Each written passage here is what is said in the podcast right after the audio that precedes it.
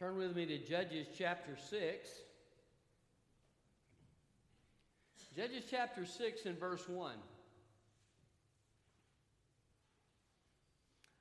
I was reading the testimony of a man named Herbert Cooper, and uh, he was uh, the son of an alcoholic, and his mother and his siblings all left his father when he was in his senior year of high school in the middle of his football season. Uh, and he was an athlete, and he, he was being looked at by different uh, scouts and so forth. But he said, he said, I felt like my life was just hanging by a thread. I just felt like it was so fragile. And uh, he, he had a, a, meeting set up uh, to meet with a football scout one night, and that meeting was canceled. And just so happens they were having a fellowship of Christian athletes meeting that night, and they were serving pizza, which was the reason that he went. Um, but he said that while he was there, he heard the testimony of a football player, uh, and um, he was convicted by God of his sin, and he gave his heart to Christ. And he said, My whole life was set on a different course. And he said, For the first time in months, he said, I had hope. Uh, and God reached down in the middle of his circumstance and encouraged him through a relationship with Jesus Christ. Now, you may be a Christian already, and I think probably most of us here tonight are. But, um, but the fact is, all of us need God to reach down in our circumstances sometimes and lift us up. And all of us sometimes are, are fragile in our lives and sometimes are, go through times of, of where we sense our own weakness in a specifically powerful way. And so um, the scripture that we are talking about tonight is a story about just such a man who is very weak that God chooses uh, to be a deliverer for the people of Israel. Uh, a matter of fact, he is so weak and he has so little self confidence that over and over and over again in the scripture, God is encouraging him so that he'll fulfill the role uh, that, that God wants him to fulfill. And as I read this this past week, I was just struck by the mercy of God. You know, I might have gotten frustrated, thought, you know, it's Gideon. I, am just tired of messing with him. When's he going to trust me? Uh, but, but that wasn't God's heart at all. God reaches out to him over and over again throughout this chapter and encouraging him in different ways. Uh, and we're not going to get to all of those ways, but encouraging him to fulfill the role uh, that God has for his life. Uh, so Gideon received God's encouragement. I believe we need to receive God's encouragement on a regular basis in our life as well. The time of message is receiving God's encouragement. Look at me at uh, Judges chapter 6 and verse 1. The Israelites again did what was evil in the sight of the Lord. So the Lord handed them over to Midian seven years, and they oppressed Israel. Because of the Midian, the Israelites made hiding places for themselves in the mountains, caves, and strongholds. Whenever the Israelites planted crops, the Midianites, and Amalekites, and Kedemites came and attacked them. Uh, they encamped against them and destroyed the produce of the land, even as far as Gaza. They left nothing for Israel to eat, as well as no sheep, ox, or donkey. For the Midianites came with their cattle and their tents like a great swarm of locusts. They and their camels were without number, and they entered the land to waste it. So Israel became poverty stricken because of Midian and the Israelites cried out to the Lord. When the Israelites cried out to him because of Midian, the Lord sent a prophet to them. He said to them, This is what the Lord God of Israel says I brought you out of Egypt and out of the place of slavery. I delivered you from the power of Egypt and the power of all who oppressed you. I drove them out before you and gave you their land. I said to you, I am Yahweh, your God. Do not fear the gods of the Amorites whose land you live in, but you did not obey me. The angel of the Lord came, and he sat under the oak that was in Ophrah, which belonged to Joash the Abiezrite. Uh, his son Gideon was threshing wheat in the wine vat in order to hide it from the Midianites. The angel of the Lord appeared to him and said, The Lord is with you, mighty warrior. Gideon said to him, Please, sir, if the Lord is with us, why has all this happened? And where are all his wonders that our fathers told us about? They said, Hasn't the Lord brought us out of Egypt? But now the Lord has abandoned us and handed us over to Midian. The Lord turned to him and said, Go in the strength you have and deliver Israel from the power of Midian. Am I not sending you? He said to him, Please, Lord, how can I deliver Israel? Look, my family is the weakest in Manasseh, and I'm the youngest in my father's house. But I will be with you, the Lord said to him. You will strike Midian down as if it were one man. Then he said to him, If I have found favor in your sight, uh, give me a sign that you are speaking with me. Please do not leave this place until I return to you. Let me bring my gift and set it before you. And he said, I will stay until you return. So Gideon went and prepared a young goat and unleavened bread from a half bushel of flour. He placed the meat in a basket and the broth in a pot, and he brought them out and offered them to him under the oak. The angel of God said to him, Take the meat with the unleavened bread and put it on this stone, and pour the broth on it. And he did so. The angel of the Lord extended the tip of the staff that was in his hand and touched the meat and the unleavened bread. Fire came up from the rock and consumed the meat and the unleavened bread. Then the angel of the Lord vanished from his sight. When Gideon realized that he was the angel of the Lord, he said, Oh no, Lord God, I've seen the angel of the Lord face to face.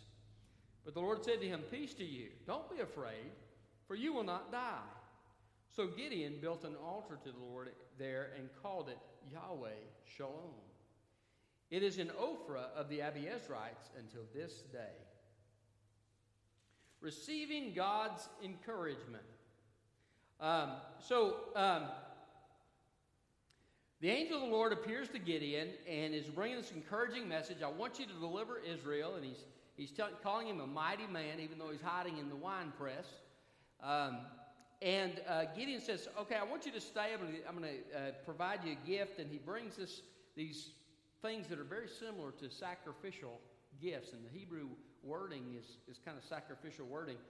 And he brings these things and he puts them on the the uh, stone there, and the angel of the Lord touches it with his staff, and it whoosh burns up into flame.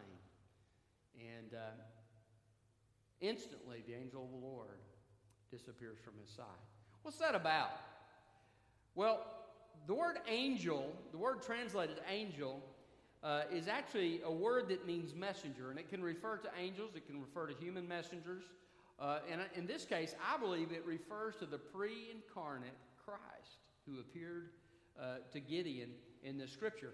And that's why he, he talks to Gideon and he, he uh, does these things that are very similar to sacrificial things. He's accepting the offering that Gideon's bringing him. And when Gideon sees that he, he disappears and everything, he realizes what's happened. He says, Oh no, I've, I'm going to die. Well, he, he doesn't think that because he's seen an angel. He thinks that because he's seen God.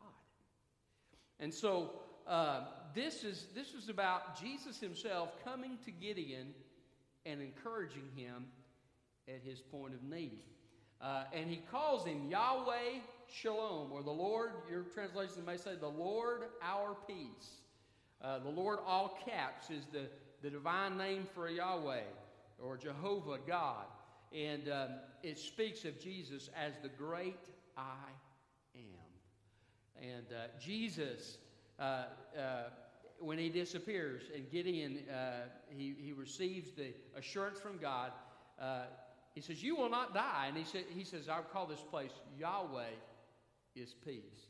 And so um, uh, Gideon has received a divine visitation to bring him encouragement. Aren't you glad that God is involved in the circumstances of our lives? And so, uh, if you want to receive God's encouragement. How do you do this? Uh, how does God encourage us? He reminds us, first of all, of His presence. He reminds us of His presence. If you look in verse 12, the first thing the angel of the Lord says to him is, The Lord, or the great I am, is with you, mighty warrior. Now, he's assuring Gideon that God is with him. Uh, he, he also, um, I believe it's in, uh, in verse 16, he says, I will be with you, the Lord said to him. So twice, uh, the angel of the Lord, or Yahweh, God the Son, is saying to Gideon, I will be with you. So, Gideon, you don't need to worry about your inadequacies. You don't need to worry about your weakness because I'm with you. Uh, be kind of like uh, feeling inadequate to fight a, a group of thugs that wants to rob you, and then all of a sudden your best friend Bruce Lee shows up. And now you're saying, okay, Bruce, take care of them, you know, and he whoosh, they're all they're all taken care of and no problem. Uh, why? Because Bruce Lee is with you and he's fighting with you, right? That's the kind of the idea.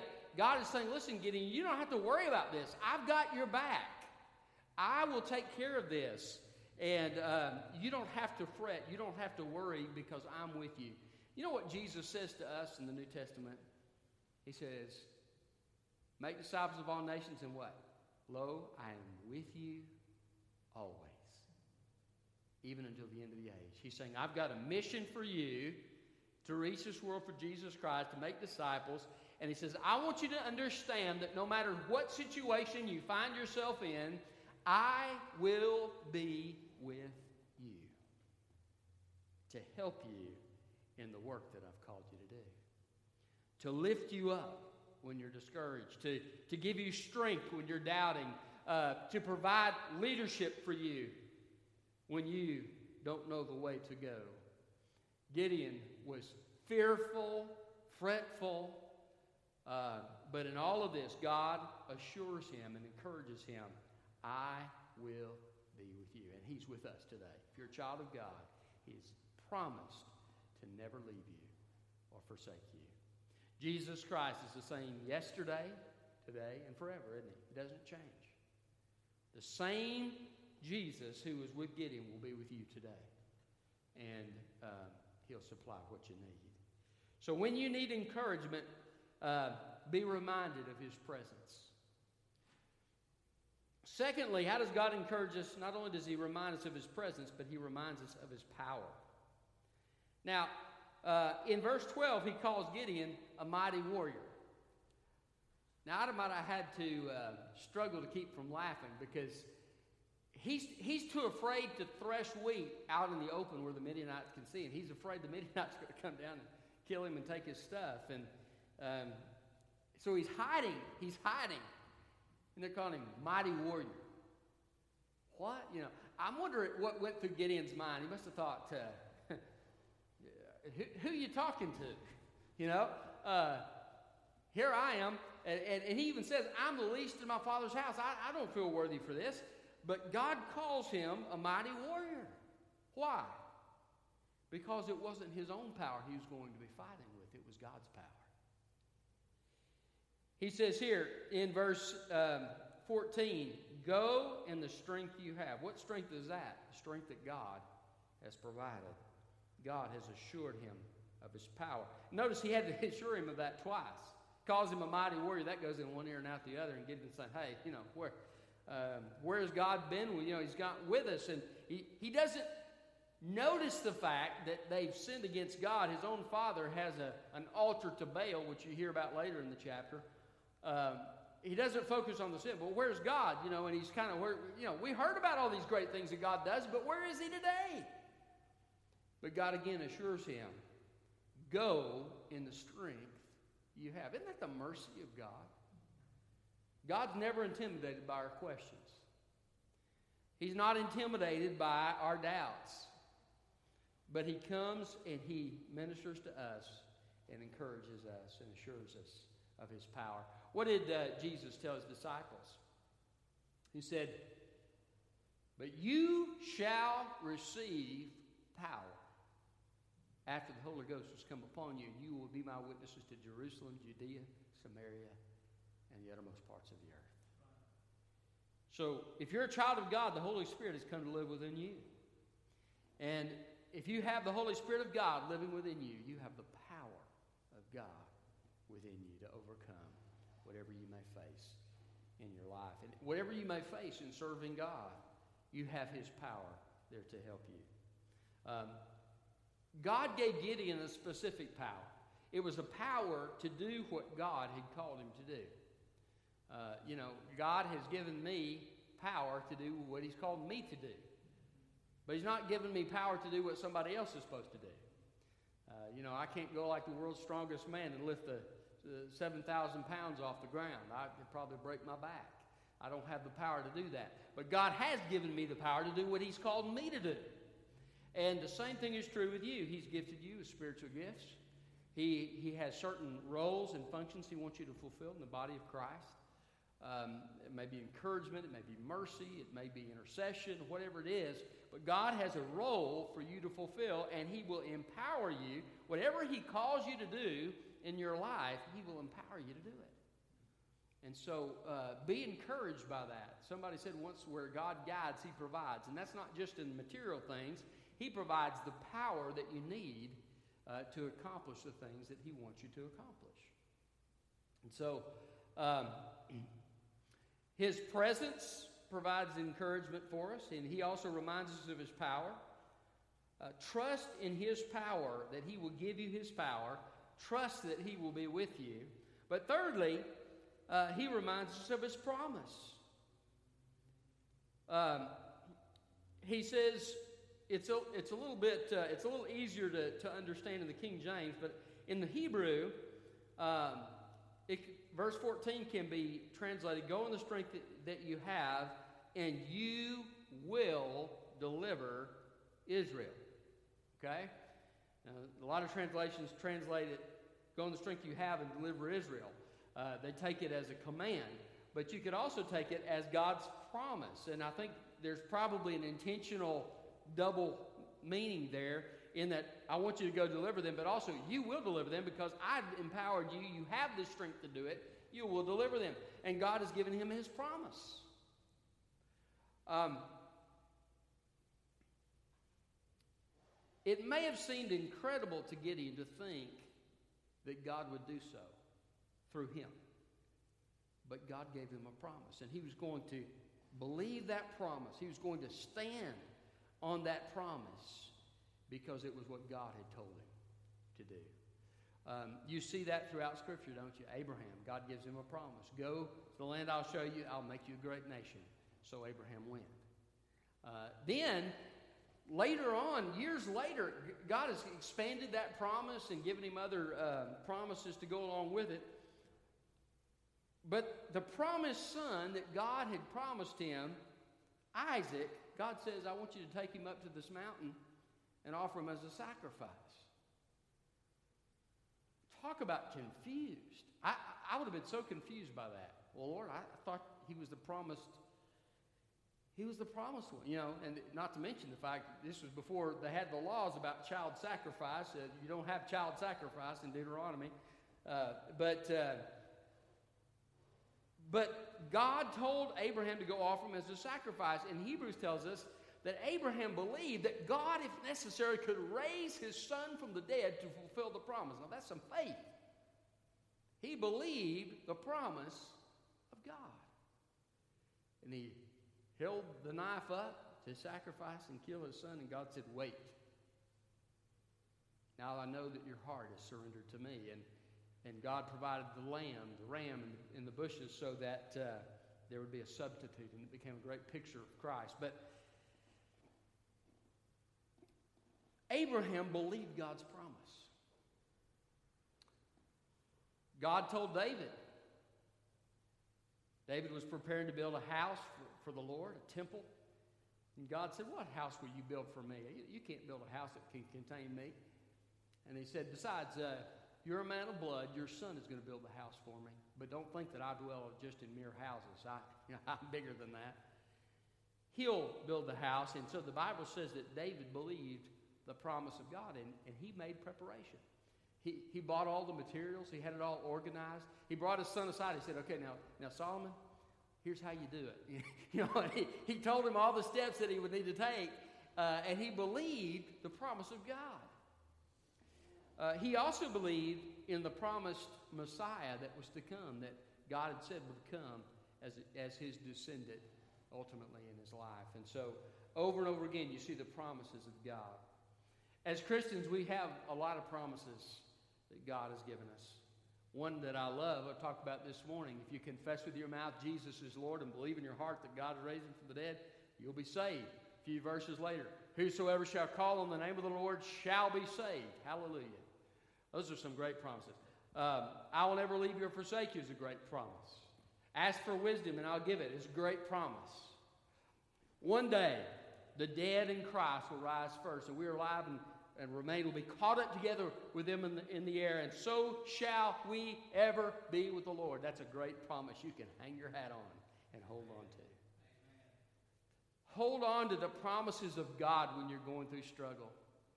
Um, when, when you go through difficulty, I, I think about uh, Jeremiah. He had to have one of the most depressing jobs, telling everybody that captivity's coming, right? you got, oh, here he comes again, this naysayer, and, you know, he never has anything positive to say. Well, he eventually did, you know, but that was after everything had gone haywire in the nation. And Jeremiah is still prophesying for God. He's bound in the courtyard of the king because he said some stuff the king didn't like. And he's, he's prophesying to the people that are gathered around him about what is going to take place. And he says, You see, by this time the Babylonian armies are around the city of Jerusalem. And uh, all that they could see as they looked out from the city walls was devastation because every single city in Judah had been destroyed, and only Jerusalem was left. The land had been ravaged, and much like in Gideon's case, the land was ravaged and, and, and it was barren and bleak, and it all looked hopeless. But in the middle of all this, God tells Jeremiah, Purchase the field from your uncle. And Jeremiah's probably shaking his head. I, I just imagining this. It doesn't say this in the Bible, but what? Purchase a field from your uncle. Well, why is that, God? Because I'm going to bring people back to this land, and once again, they're going to buy and sell. And I'm going to restore my people to their homeland. And not only that, Jeremiah, but also I'm going to change their heart. And he does that through Jesus Christ. Jeremiah held on to the promise of God in the midst of, of all that took place and ultimately in the captivity and the and he didn't go into captivity, but he went with the, with the ones that had, had been left there, the poorest people of the land.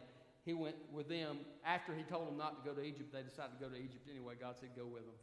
But, uh, you know, he held on to the promise of God. How do you get through these times in life that you don't understand? Hold on to the promises of God. Daniel is in this foreign palace, and he says, Lord, you remember that promise that you made? through Jeremiah and you made through Isaiah and, and all these situations. Lord, you remember the promise. You said after 70 years of captivity, you would send us back home. Lord, I'm asking you to do that. And what does God do? He keeps his promise, right? But Daniel is holding on. The whole time he's in Babylon, he's holding on to the promise of God. See, that's how you get through the difficult times of life. But God gives us his promise. That's one way he encourages us. And so read those promises. Sometimes, if you're like me and you're really struggling and you're really at a low place, you may have to say to God, Lord, help me to believe your promise. Kind of like we talked about this morning. I believe, Lord, help my unbelief. Help me to trust this and truly believe it from my heart. But hold on to those promises because it will sustain you in difficult times. Receiving God's encouragement how does God encourage us? He reminds us of His presence, of His power, of His promise, of His place. Verse 14c, the last part of verse 14 Am I not sending you? Where did Gideon want to stay? Probably in the wine press, right? I, don't want to go out. I certainly don't want to go fight the Midianites. That's a that's a, a, a suicide attempt. But God said, I'm sending you. And if I send you to a place, I'm going to go there with you. And I'm going to take care of you in that place. And I have a specific mission that I want you to fulfill. Did you know that we are in the places of, that God wants us to be for a reason? Um, the fact that you're here tonight, I believe, is by divine appointment. Um, Jonah was being disobedient to God, and he's out on a ship. But did you know that God is sovereign even over our disobedience? What happened on the ship? Well, they're all Jonah's asleep, and they're all they're all talking. What are we going to do? Let's pray to our gods. And finally, somebody finds Jonah asleep. What are you doing? We're dying here. Come on, pray to your God. And he says, Well, I, you know what? They asked him, What God do you serve? He says, Well, I serve the God that made the, the heavens and the ocean, the seas, and all that is. And then they got really scared. And they, he said, and Jonah says, I'm the reason that this is happening. And so after after a while, they chunked Jonah in the ocean. And immediately, the storm stops. And the Bible says everybody on the boat feared greatly and worshiped the God of heaven. Can I tell you something? God had a purpose for Jonah, even in his rebellion. He was on that boat for a reason. And he became a witness for God. And then he went where God told him to go originally. And God had a purpose for him at that place. He really didn't like the purpose, but God fulfilled the purpose that he had in Jonah's life. Um, remember Paul get, getting the Macedonian call. He goes to Macedonia and all the great work that God did there. Listen, God has you in the family that you're in for a reason, uh, in the church that you're in for a reason, in the country that you're in for a reason, in the job that you're in for a reason. The place that God has put you, He has put you there strategically for His purpose. So take heart in that if, if it's hard. If you're in a hard place, um, if you're struggling, know this that God has a purpose for you being where you are. And take heart in the fact that when God sends you to a place, He sends you to a place on purpose and for a reason. Uh, you know, uh, the scripture says that, uh, that God uh, has all of our days written in His book. Everything that happens to us um, is either allowed by God or brought by God so that it will fulfill His purpose. And He has it all planned out and ultimately has a reason for it. Now, we may not know the reasons why we're here, but we can always know that God has a reason. And so that should be a great encouragement. Take that encouragement to heart uh, in whatever place you may find yourself. Uh, God will use you where you are. So be reminded of his presence, power, promise, and place. And finally, be encouraged by his peace. Verse 22 Gideon realized it was the angel of the Lord. Now, this should have been an encouragement to him. I mean, don't you think that it is very significant when the God of the universe decides that he wants to come talk to you? that ought to encourage you unless he's pronouncing judgment or something, you know. But in Gideon's case, he's given him a job to do. And, and God says, Gideon, you're so important to me that I'm not just going to send a messenger to you, I am going to send my own son to talk to you. That should have been a great encouragement to Gideon, but he's so weak and fearful and, and so forth that he, oh no, I'm going to die now, you know.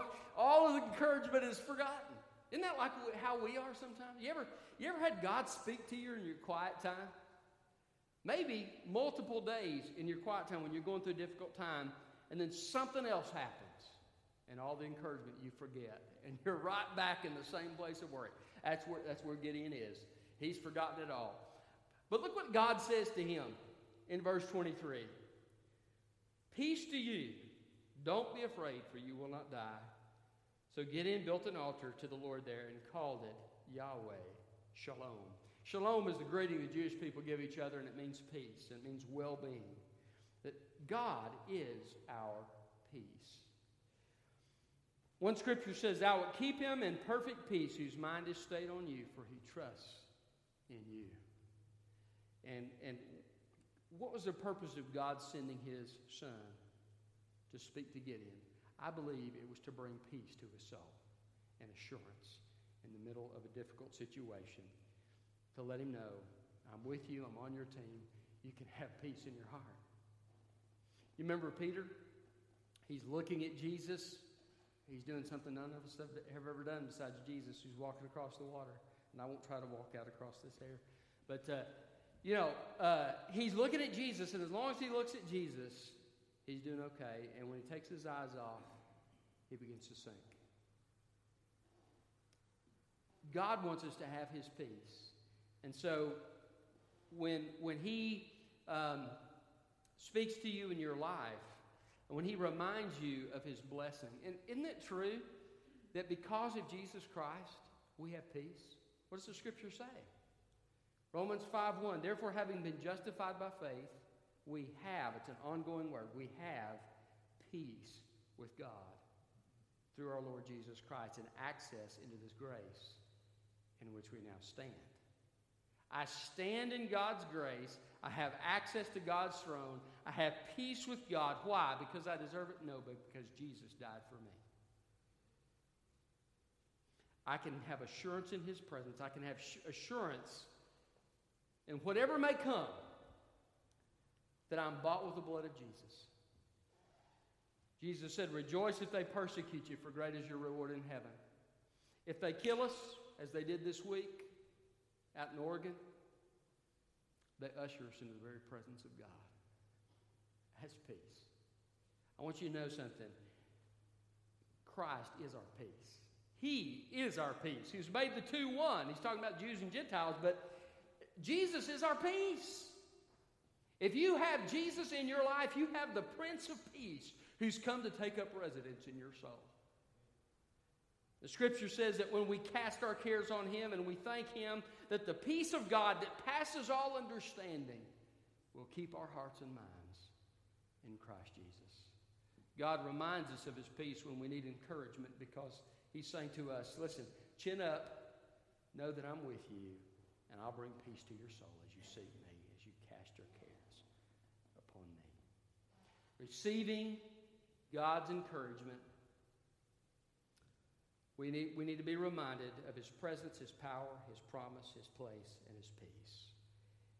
Aren't you glad that God cares for us to, to love us in that way and show us these things so that we can be encouraged?